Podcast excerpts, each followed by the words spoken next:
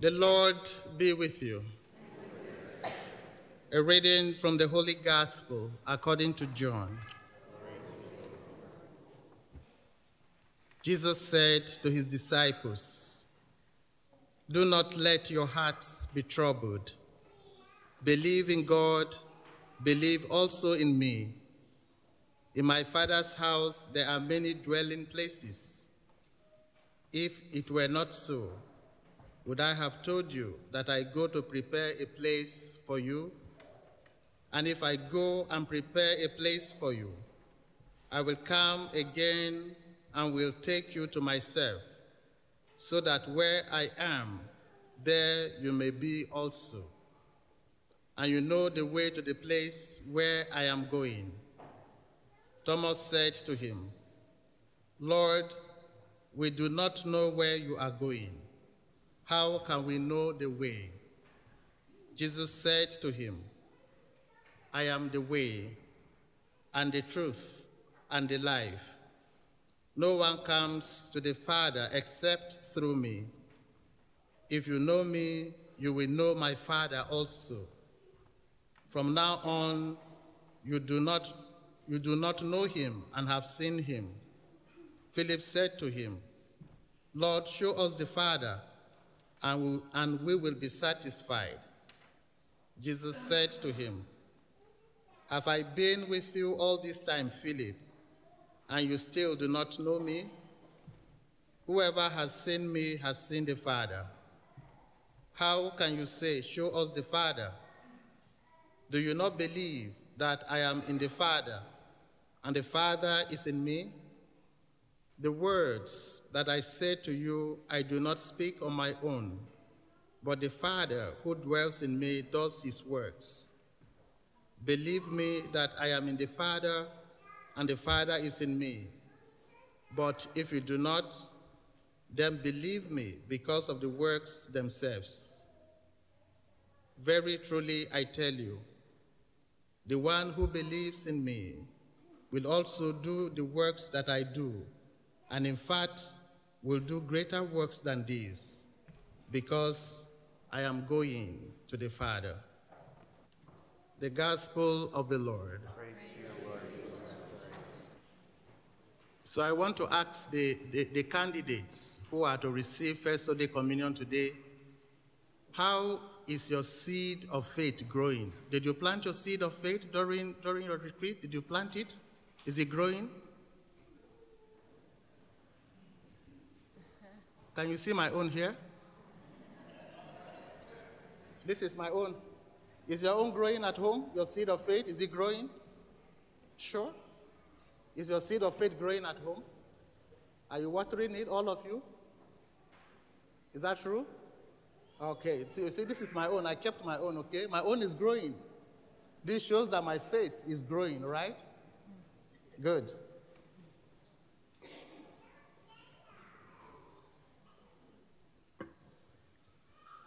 So, um, dear friends in Christ, we are all searching for happiness, all of us, even though we cannot agree where to find it.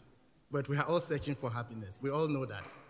The problem is that we have not yet agreed where, well, we have not agreed on where we can say this is now happiness, and all of us can go and then experience it. But we are all searching for happiness.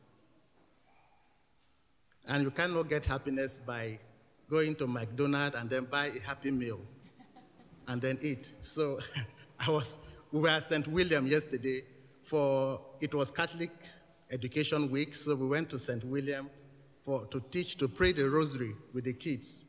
So there were about four groups, and after two groups, I was hungry. So I drove to McDonald's and then bought Sprite and then something. And, and I came back, and the kids saw me. They said, McDonald? McDonald? Where did you buy it from? I said, Oh, I went to McDonald to buy it. What flavor is that? I said, Sprite. He said, That is a good flavor.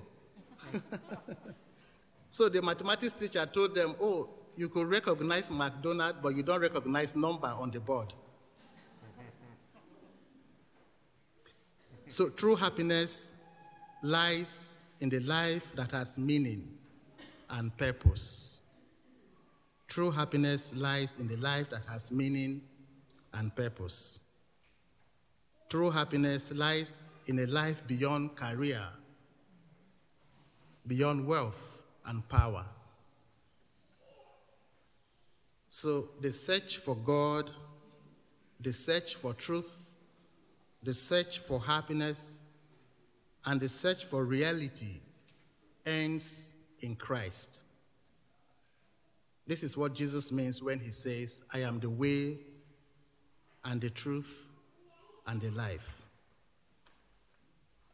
And, and that is why it's very important I show these candidates today the seed of faith that they planted during their retreat, and how all of us here, not only their biological parents, all of us who have gathered here today, we have a responsibility to, meet, to make sure that we nurture the faith they have received, and now that they are going to receive the body of Christ, that we help them to find true happiness in Christ Jesus. A lady who was a member of the church felt hurt by the church. She was disappointed in the church. Something happened that she felt aggrieved and she left the church. The lady went to other Christian denominations. She did not find happiness. She went to Jewish temple. She did not find happiness. She went to Buddhist temple. She did not find happiness. She joined the witches. She did not find happiness. She practiced black magic. She did not find happiness. She pursued a career. She did not find happiness. In the end, her search for happiness brought her back to Jesus. This is a real life testimony of someone who was searching for happiness. And I, what I have said is not to say other religions are not, no. And it's not to say it must be Catholic Church, no. But the focus here is that happiness, true happiness, can be found in Jesus. And why do I say this? From my personal experience and from the experience of those who have truly encountered Jesus Christ, Jesus reaches out to us with power that nothing in this world can give, with power that can deliver us, with power that can effect and bring about transformation in our lives, power that can sustain in us the strength and courage to overcome addiction, depression, and the feeling of emptiness and meaninglessness. That is what Jesus does. He comes with power. Underline that power. All other places we can go to find happiness.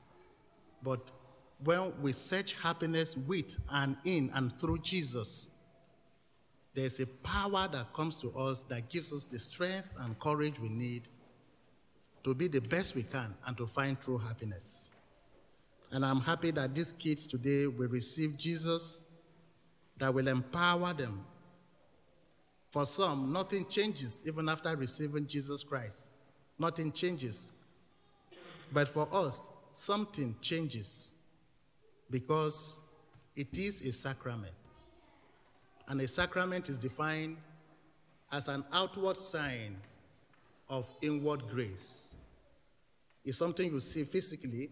We receive the body and blood of Christ but something spiritually great happened within us when we received the body of Christ.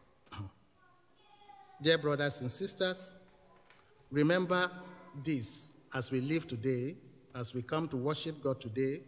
Remember that in a world where there are many philosophies and people promise us of a better life, not considering what would happen to our souls, Jesus is the way. Remember, in a world filled, filled with fake news and lies about human destiny, Jesus is the truth. And remember, in a world where life may appear meaningless, unfair, because of our experiences, Jesus is our life.